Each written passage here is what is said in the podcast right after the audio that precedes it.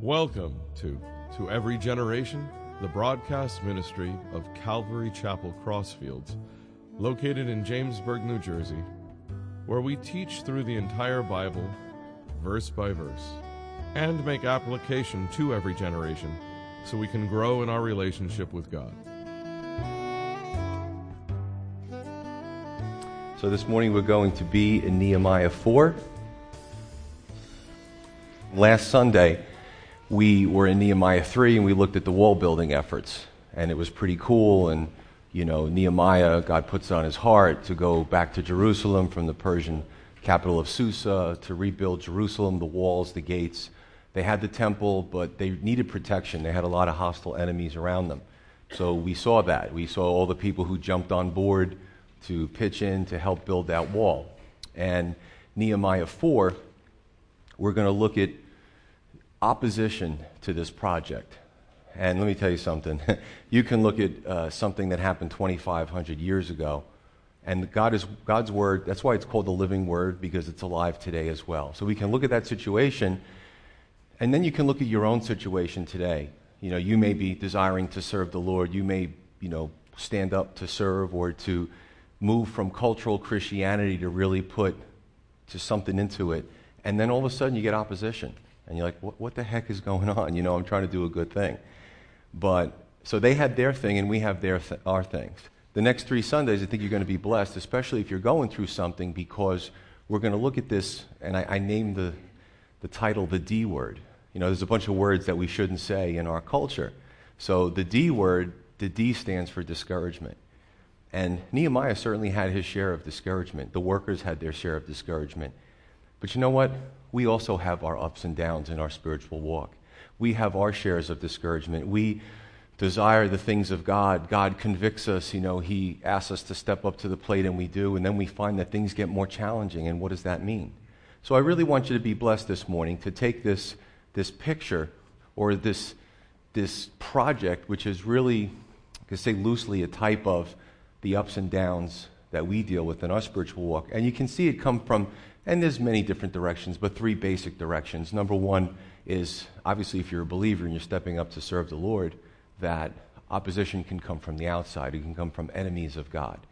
People who are unbelievers that are hostile. Not all unbelievers are hostile, hostile, but some are. We can also see opposition from, sadly enough, within the community of people that call themselves believers, that are not in their word, they're not in prayer, they're cultural Christians, and you step up to do something, and they look at you funny now. You know, like you're, what are you, not one of us? What do you think you're too good for us? And all you're doing is just responding to the call of God. Third place that we can find it, sadly, is from within our own hearts. Jeremiah tells us that the heart is wicked. It's desperately wicked. Who can know it?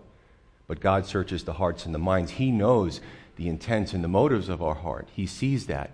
But sometimes we can deceive ourselves. And we can get ideas that come into our mind that are not God centered. And we end up discouraging ourselves. It doesn't take anybody else on the outside, just that person in the mirror.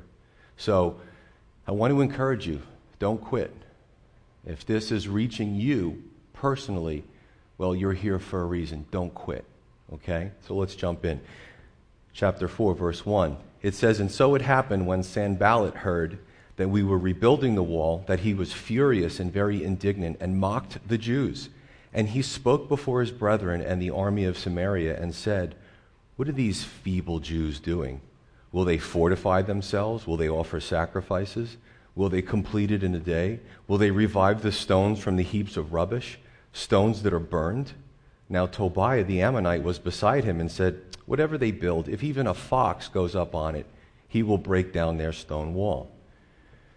So, the first thing we look at, we're going to look at it in four parts three discouragements, and one the solution, the antidote to discouragement. So, the first one is, is discouragement through ridicule. And I'm not, I'm not going to go into detail because I covered this last chapter, but suffice it to say that Jerusalem was surrounded by enemies. To the north, you had Sanballat. To the east, you had Tobiah. Geshmu was from the south. And now we'll find in verse 7 we're introduced to a, a new enemy on the west of Jerusalem is the Ashdodites. And they, they were looking to cause trouble. They were looking to stop the work of God. You know, I love the way God organizes His Word. I love the chapters because three, you get a list of people who did what, and we, we showed you on the uh, basically an aerial view of the whole city and the gates and what everybody worked on. Okay, that's in general. And then we get pieces of, well, the wall is halfway up, and these are the problems that they faced while trying to complete the wall. So that's what we're going to see in the next three chapters. So let's look at this. The first, in verse 1, we see anger and mocking from adversaries. Again, don't be surprised when you step up to serve God in a meaningful way that even some of your associates or those that you consider friends that they react in a way that's unkind or angry and a lot of times that unmasks what type of person that really is you can know somebody or think you know them for 10 years and then they change or maybe that was who they always were who are our friends who are we hanging out with what do we do when we hang out with them? And here's the, here's the big question. And I'm not afraid to wade into this area because, you know, I'm guilty of it too. When we have a disagreement with somebody, we're so quick to look at ourselves as the one who's the victim. Of course, no matter who we're warring with, it's always their fault, isn't it? Well, let me ask you a question. Who are your friends? How are you as a friend? See, do you help your friends to sin and tempt them into things they shouldn't do, or do you edify them? Right? What type of friends are we? Because it's not always the other person. In verse 2, we see the move from mocking to verbal excoriation. I'll do this in A, B, and C. A, feeble Jews. What can these weaklings accomplish? Translation is they're attacking the character, they're going right to the heart. You know, it is amazing if you can demoralize your enemy without firing a shot. You see what I'm saying? And, and we'll, I'll submit to you that this is a form of psychological warfare. I study wars a lot, and I can tell you in every war, the side that won engaged in psychological warfare, demoralized the opponent. Don't lose any troops on your side, take them out. And this is what this was doing. There's an expression, I love this. It says, Some people can stand bravely when shot at, but collapse when they're laughed at. Amen? All right. Well, you're feeling me this morning. All right. So, the response, I think, you know, feeble. See, I'm kind of cool with, back in the day before I was a Christian, I was a boaster. You, by now, you know I did everything that I shouldn't have done. And thank God God saved me. But, you know, you get with your friends and you start boasting and you, you puff your chest out. Well, um, I can do this. Well, I can do that. You know when the problem comes? When you got to put up or shut up. You know what I'm saying? So, as a Christian, my thing is call me what you want. Call me ignorant, call me feeble, call me whatever. Nothing to see here. I'm, I'm nothing. I'm just serving God in this little corner of the world. Move on, nothing to see. And that's a cool thing because when you're a boaster, you have to put up. When you say, you know what, sure, I am a nothing, but I'm, I'm working with God in this little corner of the world. It's okay, move on to somebody else. I just want to read 2 Corinthians 12, 7 through 10. The Apostle Paul, see, the problem is if you listen to a lot of this prosperity gospel stuff, you think that, and people come out of that movement five, ten years completely dejected and leaving, leaving the faith because it's not biblical.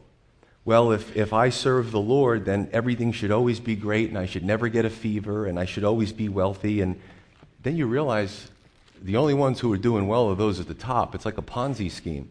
You know what I'm saying? Those of us that, who live a normal life, we go through our ups and downs. So let me just say somebody that I admire and respect very much, the Apostle Paul. He says this because he worked with the Lord. God used him to do great things. And he says, verse 7 Lest I should be exalted above measure by the abundance of the revelations, a thorn in the flesh was given to me, a messenger of Satan to buffet me, lest I be exalted above measure. Now, this is so deep that I would just ask you after this to just go on the, on the online and get the chapter because it's so much deeper that I can't go into. But the Apostle Paul to me was a humble person, but he also had his ups and downs and he had a lot of low points. Okay, and it did keep him humble. Verse 8 Concerning this thing, I pleaded with the Lord three times that it might depart from me. By the way, it didn't. Does that mean he didn't have enough faith? If you listen to some of these preachers, you could say, well, why is Paul writing the half the New Testament, he had no faith. He should have been gone. He continues, He, the Lord said to me, My grace is sufficient for you, my strength. Paul's strength? No. My strength, God's strength, is made perfect in weakness. Whose weakness? God weakness? No, our weakness. Because then we're not so puffed up and we're more willing to give the glory to the Lord. He says, Therefore, most gladly I will rather boast in my strengths? No, in my infirmities, that the power of Christ may rest upon me. Therefore, I take pleasure in infirmities. By the way, I'm not there yet. I'm glad he was. You know, I wasn't asked to write anything, and there's probably good reason for that. But he got it. He says, I take pleasure in my infirmities, in my, impro- my reproaches, in needs, in persecutions, in distress for Christ's sake. For when I am weak, then I am strong. A paradox indeed, but very interesting if you really put it to, you know, this is real stuff, God's Word. That's why we go through it. B, so the character is attacked of the, the faithful. B, then the uh, attack of the materials. Oh, yeah, we can look at Nehemiah and the building materials. Ah, it's rubbish, it's burnt, it's what a mess. What are they going to do with that garbage? You know, they don't have the money to cart in new stuff from the quarry down there, the, you know, so they're going to use that junk. I submit to you, the attack against the materials for us is the attack against the circumstances God allows in our life, where they're dealing with garbage to try to build this wall. Sometimes we look at our circumstances and go, I can't do anything with this, Lord. I know you've called me to do this. I look in the mirror, I can't even do anything with myself. And God's like, well, that's really where I want you. Because when it happens, I'm going to get the glory for it. You're just going to be, you're just one of my vessels. I love that about him. They basically say, well, they completed in a day. They have burnt stones. There's rubbish. I mean, look at the garbage that God gave you to work with. And, you know, as Christians, sometimes, again, we look at our circumstances we, our gaze is off of the Lord and now it's on our circumstances. We're looking horizontally instead of looking vertically, vertically, and that's where we come into the problems. You know, you might be going through something, days. Yeah, we could live with days as Christians, right? You know, even the, in the busy nor- Northeast, the hustle and bustle of New Jersey, you know, it's how we roll. I, I can wait a few days, weeks, same circumstance, months, years. Whoa, Lord, years we got to talk about this. You know, we look in the scripture, we look at the characters, we look at Abraham, we look at Moses, we admire them. We look at ourselves and we're impatient. We're ready to throw up our hands and give up. Decade? Forget about it. You know? So, what does the enemy do when this happens? God's messing with you. He's messing with your mind. You see all those people in the church you just went to? They all have victory. God took care of them all. You, you don't even belong there. But what you don't realize is he's saying that to about 50 or 100 people at the same time. What's his goal? To remove them, to get them out of the safety of the pack, the fellowship of body believers. You see what I'm saying? So he attacks the, the materials and he tries to make our God look bad by saying he's holding out on us. He did that with Adam and Eve in the garden. Hey, guys, psst, psst, look at that tree. Why wouldn't he want you to have that? And we hear that stuff in our heads. You know what I'm saying? You're laughing because you know it's true. Uh, third, the, the third thing, C, just in case you're successful, if a fox, if you happen to even build this wall, if a little fox, you know, I love watching them at night the way they bound, ding, ding, they're so fast. They look like a combination between a cat and a dog, but they never sit still long enough for me to, whatever. So, so even if a fox, they don't weigh much, bounds onto that wall, the whole thing will come down. The third attack, C, is God's completed work in us. See, we're brainwashed, especially in Western Christianity, to think for it to be good, it's got to be big. And I see pastors struggle with this. And they, ha- they don't have peace, they're not content. Well, my church doesn't have a thousand people yet. See, it's the lie. In order to be good, it has to be huge. It has to be ginormous. It has to be, you have to have everything, including the basket weaving ministry, for heaven's sake. Something for everybody. And if not, you're a failure. So what he did was he attacked the believers to basically said, so even if the wall goes up, you're still a failure. You see those three very cunning attacks, and they're very, very, very powerful. So, in your little corner of the world, in my little corner of the world, we do something, we, we serve, we're obedient to the Holy Spirit, we step up to the plate, and we accomplish. The enemy says, It's nothing. It's little. It's nothing. Useless. You wasted your time. Brothers and sisters, don't give in to the psychological warfare because we all have some of these or all of these happen in our regular walks. It's a lie. Don't believe the lies, believe the word. Then I could ask who's the Sanballat, Tobiah, Geshems, and Ashdodites in your life? Please don't call it out loud. Thank you. But are we going to quit? Are we going to allow people to take us away from what God has called us to do? No, we shouldn't. Verse 4 Hear, O God, for we are despised. This is Nehemiah. Turn their reproach on their own heads and give them as plunder to a land of captivity. Do not cover their iniquity and do not let their sin be blotted out from before you, for they have provoked you to anger before the builders. So Nehemiah's response. Now, we talked the last time about three responses, possible responses, and there's more, to criticism, to harsh, undue criticism. And the first one, and I'll go in different orders, was to, and, and I've been there, person's just mean, nasty, they want to hurt you. And I'll, I'll think to myself, hmm, I could probably use 5% of that change and be a better person. It's, it's a good approach. It didn't happen here, but for you and I, this is a possibility. The second, which is what Nehemiah took the last time, is to attack the criticism head on. And I say, well, what do you mean by that? Well, first of all, he did it. And second of all, there's, a, there's an idea behind it because those following him were starting to panic. So sometimes, if you're a leader, you have to attack the criticism and take the air out of it so it doesn't mess up the people, your subordinates, or those following you. So Nehemiah did that. We saw that. Three is what he does now is to ignore it. You know, if you're serving the Lord, you're busy. And you got those who don't do anything and they just sit back. They remind me of the Muppets. Remember the Muppet Show? The two Muppets in the balcony, and they were always making fun of the Muppets no matter what happened. And there's people like that in our life. And quite frankly, to always respond to a criticism is going to take us off of our game. You know, sometimes, listen, they got all day to do that. The Lord will deal with them.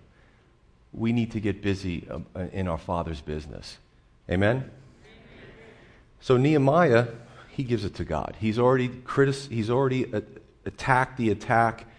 He shored up his troops, and now he's like, you know what, Lord, you got to deal with these people because I, I just can't I can't be bothered. I can't be distracted. That's the word. You know, um, you think about Hezekiah, right? The Assyrian army was surrounding the city. And, you know, was it, um, not Sanballat, Rabshakeh. These names in my head.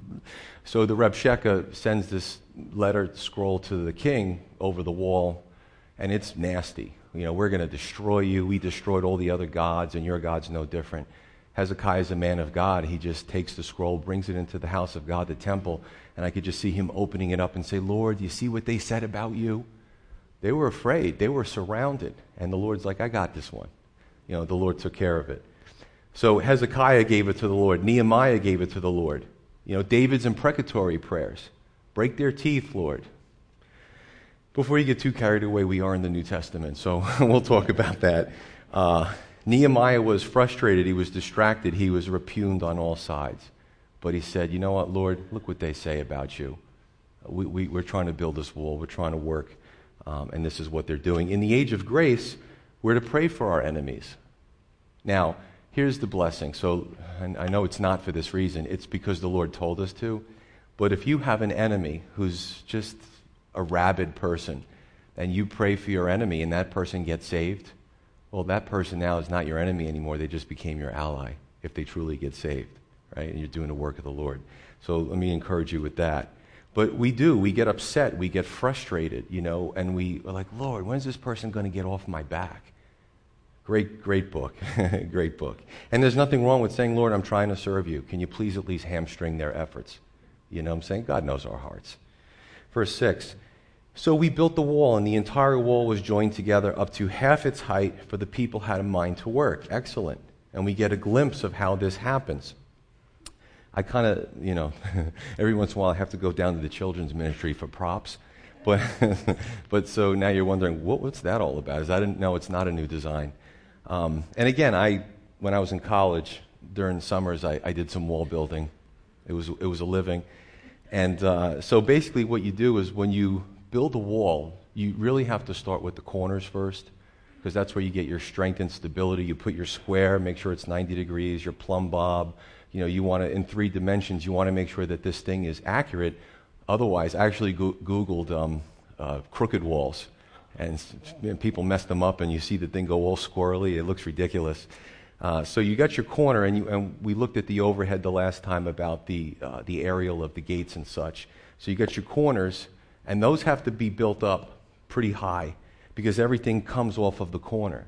So when you look at Nehemiah's wall, these were probably real high, and these walls were kind of about like right around here. So this is pretty accurate, uh, and you know you had to keep doing that, build it in that fashion but it's, it's so you get an idea of what's going on.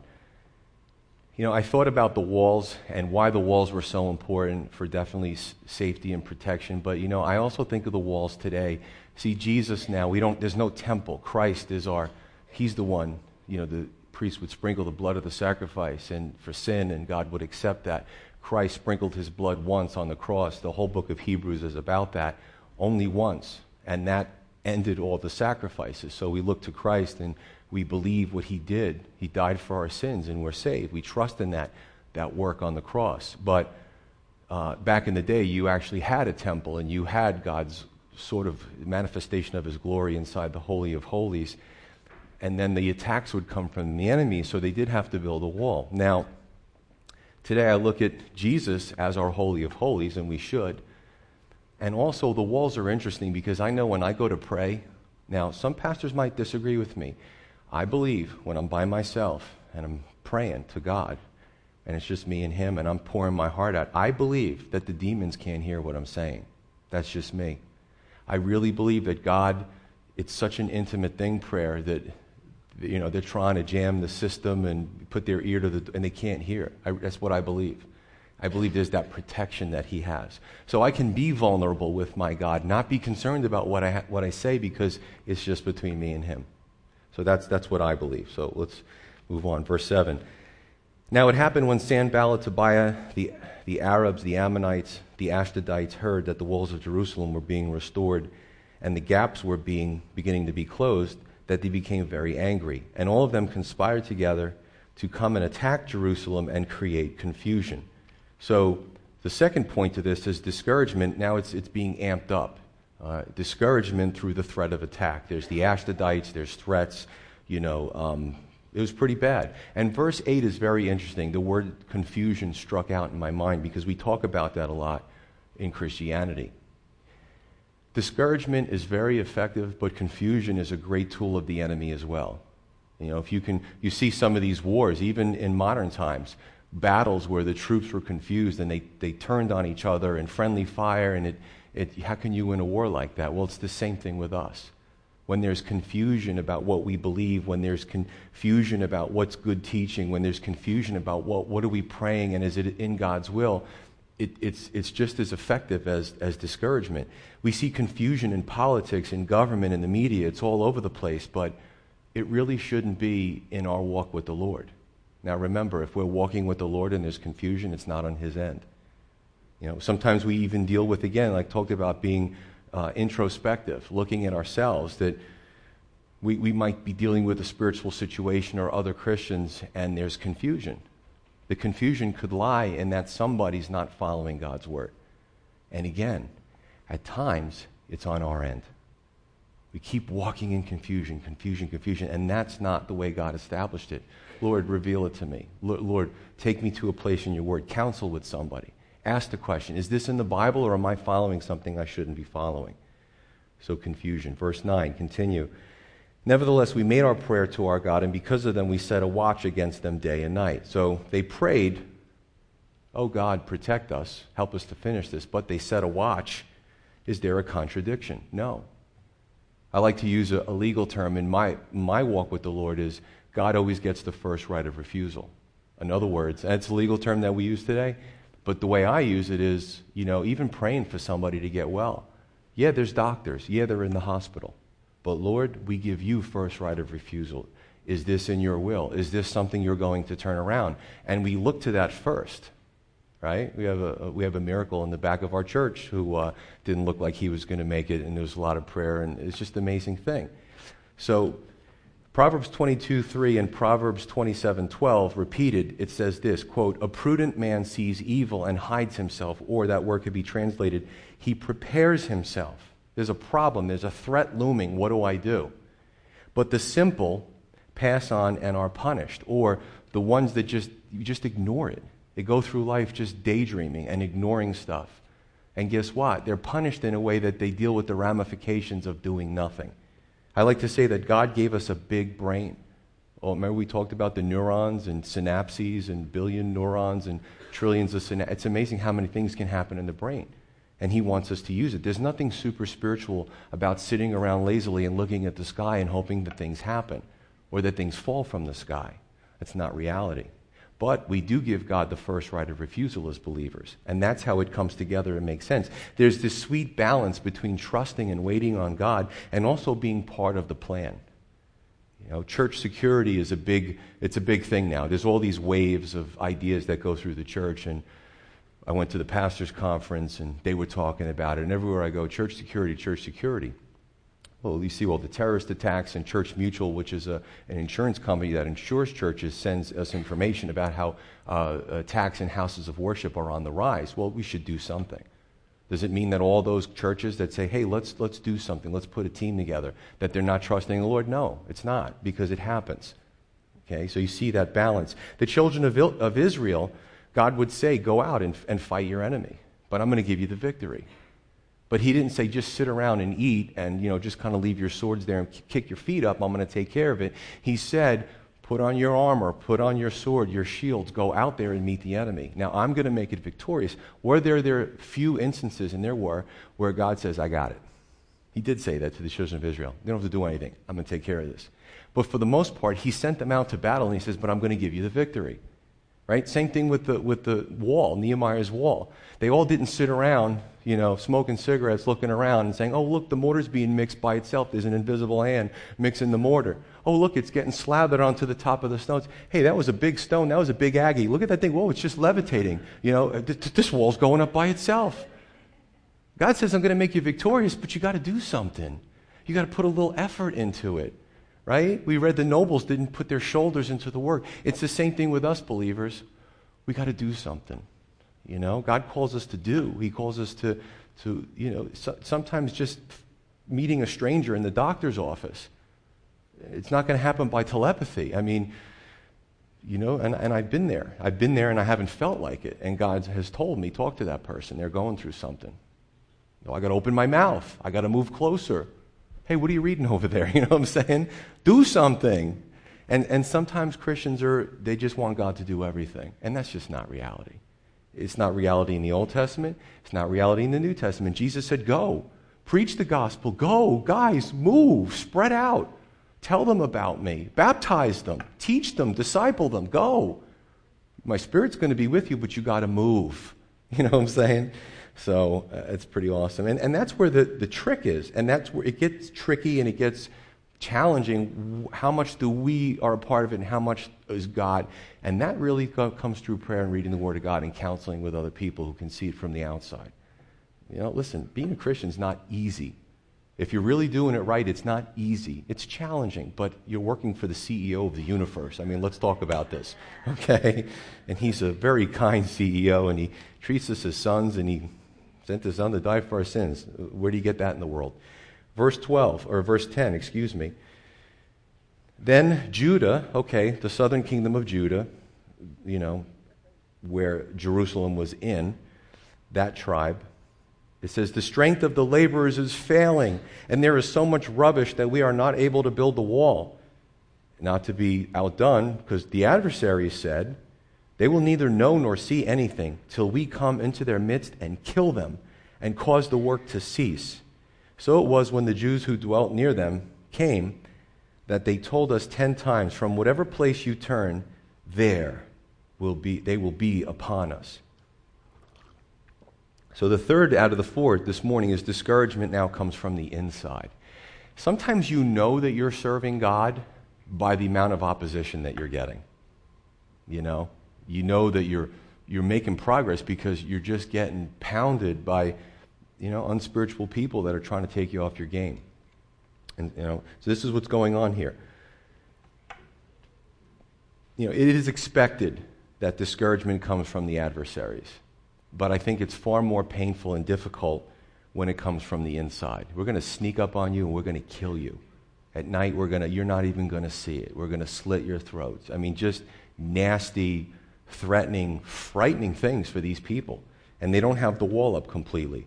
So in verse 10, it says, Judah said, okay, they were the Jews of Judah. And verse 12, the Jews said in general, the strength of the laborers is failing, so much rubbish, we can't finish it. And before you know it, our enemies are going to be upon us. I tell you, when that to me is the worst form of discouragement, number three. When it comes from our own minds, self defeating. Uh, some people, before they get out of the house, they're already defeated. They just, they just have this dysfunctional pattern of negativity, and they're always down on themselves. So, all those people in the past that, and, and I'm not making light of this, that said you're worthless and you'll never amount to anything, so you want them to win? Do you want them to be accurate? No. No. And then it's even worse when it comes from within the church or within a group of believers or our own peer group. You know, it, we can, again, always expect it from the outside, but when it's from the inside, that's, I think that's the worst. Absolutely. Verse 13. Therefore, I positioned men behind the lower parts of the wall at the openings, and I set the people according to their families with their swords, their spears, and their bows. And I looked and arose and said to the nobles, to the leaders, and to the rest of the people, Do not be afraid of them. Remember the Lord. This constant reinforcement. Great and awesome, and fight for your brethren, your sons, your daughters, your wives, and your houses. I mean, this is one of the best examples that I've ever seen of trusting God for the outcome, but also being diligent in doing what we're supposed to do. And Nehemiah, he wasn't a security guy, he was a cupbearer. Let's, let's put this in perspective. He was the guy that was in the king's court and everything was fine, and they, they had their military and their guards, and you know, he tasted the wine and he tasted the food. Oh, I'm not dead. Here, king, it's good. You can eat it. That was his job. Here he is now, he's got this ongoing um, morphing security detail. And again, what do you think that you can't do? If the Lord calls you to do it, he will empower you to do it. This was not his forte but he apparently was very good at it. Okay? And what he did was, if we're looking at the wall example again, so that this is, let's say, eight feet or so high, of course the enemy is going to come at the low point. So what he does is he puts his guards, his contingent, back here because that has to be guarded. Or if there was a breach where the, the gate was and that wasn't completely finished, he would put them there. So he was allocating resources properly. He was a good manager in addition to this. Who knew that Nehemiah had this in him? Verse 15. And it happened when our enemies heard that it was known to us and that God had brought their counsel to nothing. He did. He answered that prayer. He brought their counsel to nothing. That all of us returned to the wall, everyone to his work. So it was from that time on that half of my servants worked the construction, while the other half held the spears, the shields, the bows, and wore armor. And the leaders were behind all the house of Judah. Those who built on the wall and those who carried burdens loaded themselves so that with one hand they worked at construction and the other they held a weapon. Oh, that weapon. Every one of the builders had his sword girded at his side as he built, and the one who sounded the trumpet was beside me. You know, every so often we read the scripture and, you, and, and I have to tackle current events and I'm reading the chapter, and there's so many weapons, and there's so much security that I feel like I need to tackle something, and I do have an area of expertise. And I want to cover this with you because many of you ask me this question outside of church, on the phone, person to person, because maybe you don't want somebody to overhear your conversation.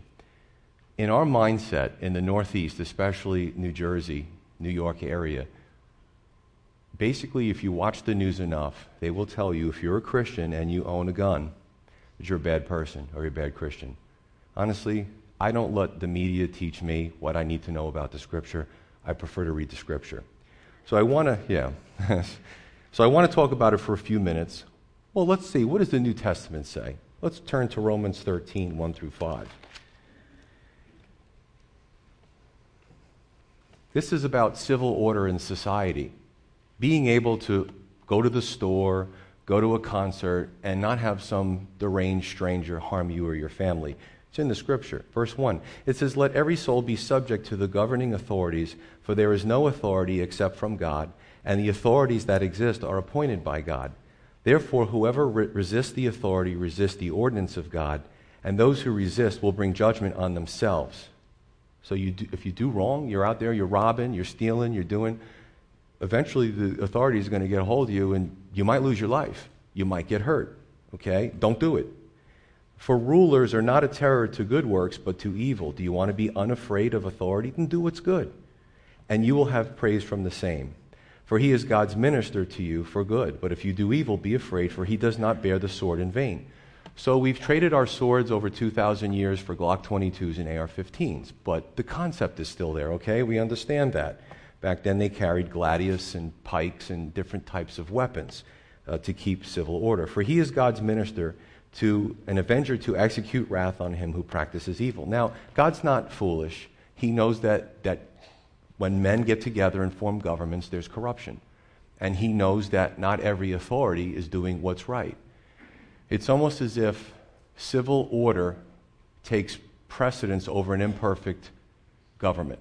You see what I'm saying? Now, when I was a kid, when I was younger, I used to watch the Mel Gibson Mad Max movies. It was complete anarchy. You know, there was no phones, there was no anything. It was just insane. It was like the strongest people would survive. That's anarchy. And I just, I say this facetiously, I love the, the, the young anarchists who carry around their iPads and their iPhones. If you destroy society, you're not going to have that stuff. There's going to be no electricity. And if you don't own a firearm, you're going to be subjugated.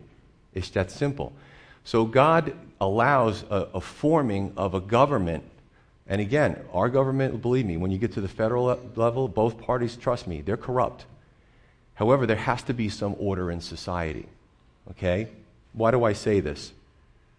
I'll just give you my experience. 24 years I worked as a patrolman, not in a, not in a bureau. I worked two and a half years for a very urban department and then the rest of the years for a suburban department. Um, I'm proficient and a sharpshooter in pump shotgun, semi automatic shotgun, AR 15 assault rifle, semi automatic handguns. And believe me, when I say a sharpshooter with open sights, you know, it's, I just have a knack for the, and, and a respect for the weapon. Weapons are values neutral. Okay? What that means is that an AR 15 picked up by an ISIS fighter going into Syria, mowing down the men, and taking those poor girls and subjugating them is a bad thing. That same AR 15 picked up by our Navy SEALs or Special Forces going down there and taking out the ISIS guys and freeing those girls is a good thing. This is what the progressive mind doesn't understand. They don't want to assign good and evil to people. So they assign it to objects. The gun is bad. No, people need to take personal responsibility. The gun is a tool. Do you want, do you want people protecting your, you know, your township so that you can come and go freely? Yes, you do. I will tell you this. If you think that Jesus has turned the other cheek applies to allow a stranger to break into your home and, and let's just say that 24 years I've seen things. I've seen rape, molestation victims. I've been there on murder scenes. And uh, these eyes have seen a lot, and I don't forget. 20 something years ago, I still remember the images. Woman, domestic violence, was stabbed to death by her boyfriend. In my, the first apartment I was with, uh, we went over 100 miles an hour to get there and we tried to save her, and it was too late. I still remember that over 20 years ago. No one's going to tell me that somebody who owns a gun to protect their home and their family is a bad person, and it's not reflected in the scripture. Rape and molestation victims sometimes never get past the horrors that they have to experience. And that person had no right to break into the home and do that. Chuck Smith, I remember he, he had passed away, but the founder of Calvary Chapel, he was going through the Old Testament and he stopped and he said, Now, this was in the 80s. He goes, I'm amazed. He goes, Today, there's more rights for the criminal than there is for the victims. The victims get swept under the, the judicial system, and everybody is looking at the person who committed the crime as the victim. We live in a very upside down world. The, the, there was a, um, a documentary done recently by Katie Couric, and it was about gun control. And she doctored the tapes and was found out. And then she blamed it on her editor. These people are weasels. the media types, the government, even the, the, religious leaders who are telling you you're a bad Christian if you have a gun, okay? They have automatic weapons and people guarding them day and night. When they get rid of their, their armed security, then maybe I'll take them seriously. Don't, don't get sucked into it. You have the right to protect your family. I see this thing over at Orlando with the nightclub. This stuff's happening more and more, you know? Um, I'll just leave you with one last thing and we'll move to the rest of the chapter. I subscribe to far reaching ministries. And, and, this is the problem. Americans sometimes, we're so in our Western bubble, we don't see the plight of people outside of this country. This civil war in Sudan has been going on for years. The Christian South is being annihilated. They're bombing churches, they're mutilating women, there's horrible things happening. And these men, and these, all these guys have passed, by the way, these men are raised up to be chaplains, but also to carry a gun and protect the women and children. To us, that's crazy because Americans' guns are bad. This is reality. If these people hadn't stepped up and given their lives to protect these people, how much worse would it be in southern Sudan? So they're raised up to be chaplains. These guys know their Bibles, but they also know how to take apart a rifle and put it back together and clean it and to fire it. Okay? Again, to the average person in this area, that sounds crazy. But the progressive ideas make no sense sometimes. Without this, you only have victims, okay? And even in the Old Testament, it speak, spoke very harshly about taking a person's life. Today, there's just endless appeals. So, okay, we're, we're going to move on to that next one. Uh, I mean, the caveat to all this is obviously you have to see what's right for you. Is there someone in your family who has mental illness? Is there somebody who has addiction issues, who's suicidal? Um, we never want there to be a tragedy. Children, you, you know, New Jersey law says it has to be uh, under, I should know this, under 16. Anyone who's in the house at that age, the guns have to be locked up and they have to be um, secured because we don't want accidents. And I would agree with that. That's a horrific tragedy. But there's ways to do this. Um, if you have questions, you could talk to me after service. But I don't know, maybe I made some of you feel better. Uh, but, you, you know, there's got to be common sense in this whole thing. Verse 19, continuing. Then I said to the nobles, the rulers, and the rest of the people, The work is great and extensive, and we are separated far from one another on the wall. Therefore, wherever you hear the sound of the trumpet, rally to us there. Our God will fight for us. So there was thousands of linear feet, again, looking at an aerial view, all throughout that wall through the outskirts of Jerusalem.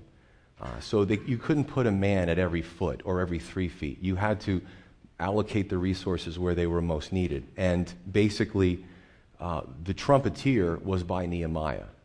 And when they heard the trumpet, there was danger, and the forces had to rally to Nehemiah, and then they would go and face the threat. So there was some organizational skills here. But the fourth point is the antidote to discouragement, and that's trusting God. Honestly, our lives are in His hands anyway. I mean, you know, I like a sense. So funny. I mean, I like to have my ducks in a row and order and stuff, and God always turns that upside down on me. He's like, "You got to trust me. You can't trust in yourself." I'm just being honest with you. So we all want to have control of our own lives, but God shows us things that really ultimately he's the one in control. But he's, Nehemiah is constantly telling the people to trust God, to trust God, to encouragement. There's discouragement, the antidote is encouragement, godly encouragement. 21, last few verses. So we labored in the work, and half of the men held the spears from daybreak until the stars appeared. At the same time, I also said to the people, Let each man and his servant stay at night in Jerusalem, that they may be our guard by night and a working party by day. So neither I, my brethren, my servants, nor the men of the guard who followed me took off our clothes, except that everyone took them off for washing. I just find that humorous. Guys, TMI, man, all right? You know what I'm saying? So but this, remember, we talked about this. God's word is also history. it's also uh, annals of government, it's also uh, God's word, of course, is God's word. But Nehemiah also took this information and sent it back to Persia so he could say to the king, I know you spent a lot of money in this project, this is what we're doing with it. Um, and he's adaptable. Uh, Nehemiah's not stuck in his ways. But there was a, a, a contingent of people that were hyper vigilant. They were ready. They were ready for action if need be. Um, so, and of course, they didn't take their clothes off. Uh, thank God they washed, but you know that was the only time they took their clothes off, and you know the rest is history. But so discouragement, the D word. Brothers and sisters, you know this, and I'm going to say this for myself. Discouragement can hit us harder than any punch in the stomach and any hurricane. Discouragement can rock us to our core because it's not an external thing, it affects us on the inside. It can take the wind out of our sails from within. I'm going to tell you something if you think life is a battle, when you step up to, the ser- to serve the Lord, it's even more challenging. And some would say, then why do you do it? Again, this is God we're talking about. And, and we don't do it grudgingly. Oh, I got to serve God again today. It's an awesome thing. You get to see literally miracles happen in people's lives. I mean, it's, it's amazing. Nehemiah's project was a type of the spiritual battles we face when serving the Lord. I just want to read something short from Warren Wiersbe. I love this guy. Uh, in his book, Be Determined. He says this. I'll find what he says. Okay.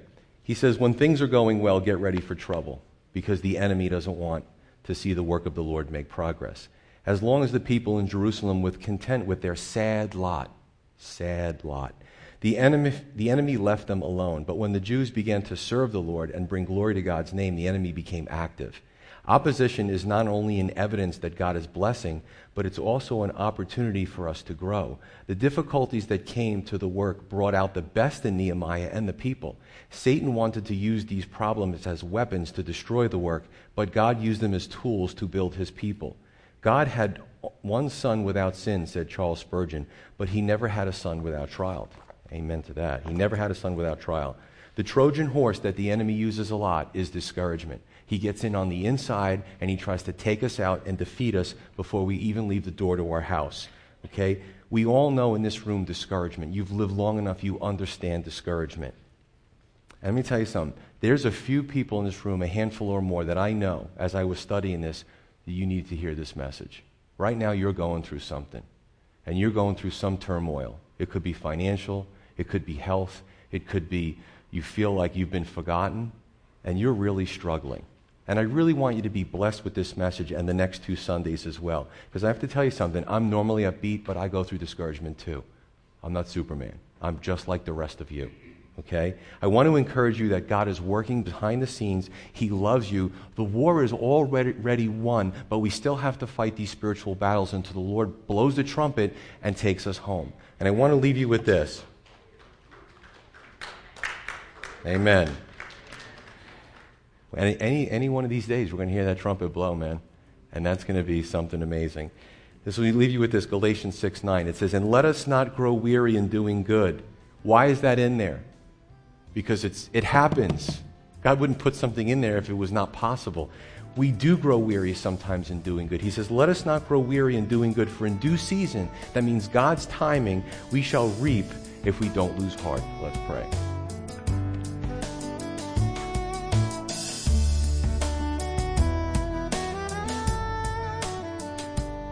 You've been listening to To Every Generation from Calvary Chapel Crossfields. We're located at 15 Half Acre Road in Jamesburg, New Jersey. We meet for Bible study Wednesdays at 7:30 p.m. and Sunday service begins at 10:30 a.m. On Sundays we have children's church for all ages in addition to infant and nursery care. You can find out more about the ministry here at Calvary Chapel Crossfields by going to cccrossfields.org. Thanks for listening, and may God bless you.